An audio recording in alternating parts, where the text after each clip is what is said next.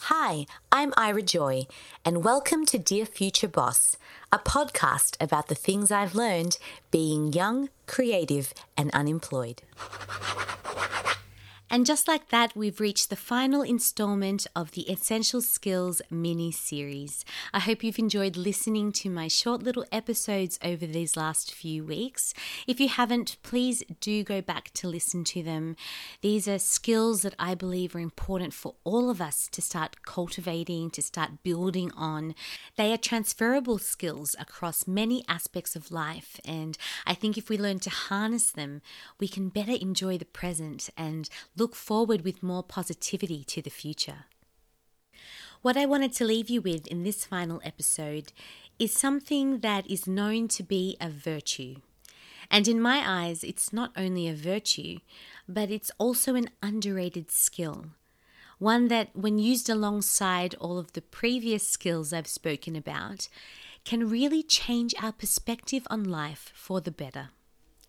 And it just so happens that patience is particularly relevant and significant to us in the season we're in right now. Will this pandemic ever end? Until when will we need to be wearing face masks? How much longer will we be in lockdown? How much longer can we go without seeing and hugging our family and friends? Everything that we're experiencing right now demands for our patience. And by definition, patience is the capacity to accept or tolerate delay, problems, or suffering without becoming annoyed or anxious. No doubt it's a tough ask for all of us, but such a necessary step for us to take if we are to find some semblance of peace, of joy in life as it is today. We live in an age of wanting things instantly. We have such high expectations of people, of outcomes, and if waiting is required for any given thing, it's so easy to get frustrated and look for something or someone to blame if we don't get what we want at the time that we want it. Perhaps it's a harsh judgment, and of course, our advanced society has conditioned us for instant gratification, what with Wi Fi, Google, and Uber. But this isn't to say that we're too far gone. It is within our power to undo bad habits and regenerate our capacity to wait, to think, and to understand. In order to develop patience, we must first remove ourselves from the noise.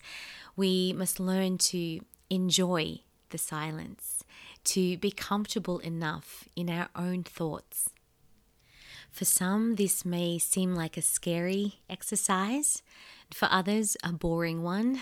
But what I've learned is that patience helps provide perspective. Patience allows us the space to develop and grow.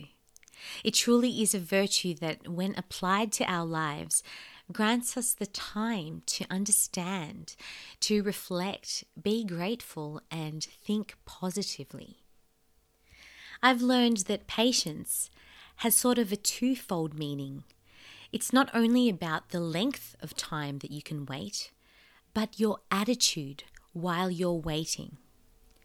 Entrepreneur and investor Gary Vaynerchuk is a huge advocate for imploring patience in life.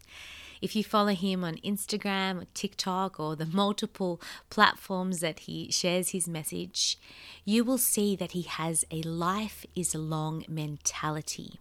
He speaks a lot to young people who are in a rush to to be successful. And he says to them that it doesn't matter when you get there but how you get there.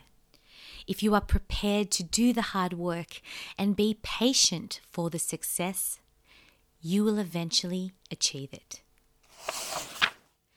It took me around three years to find a full time job after graduating university.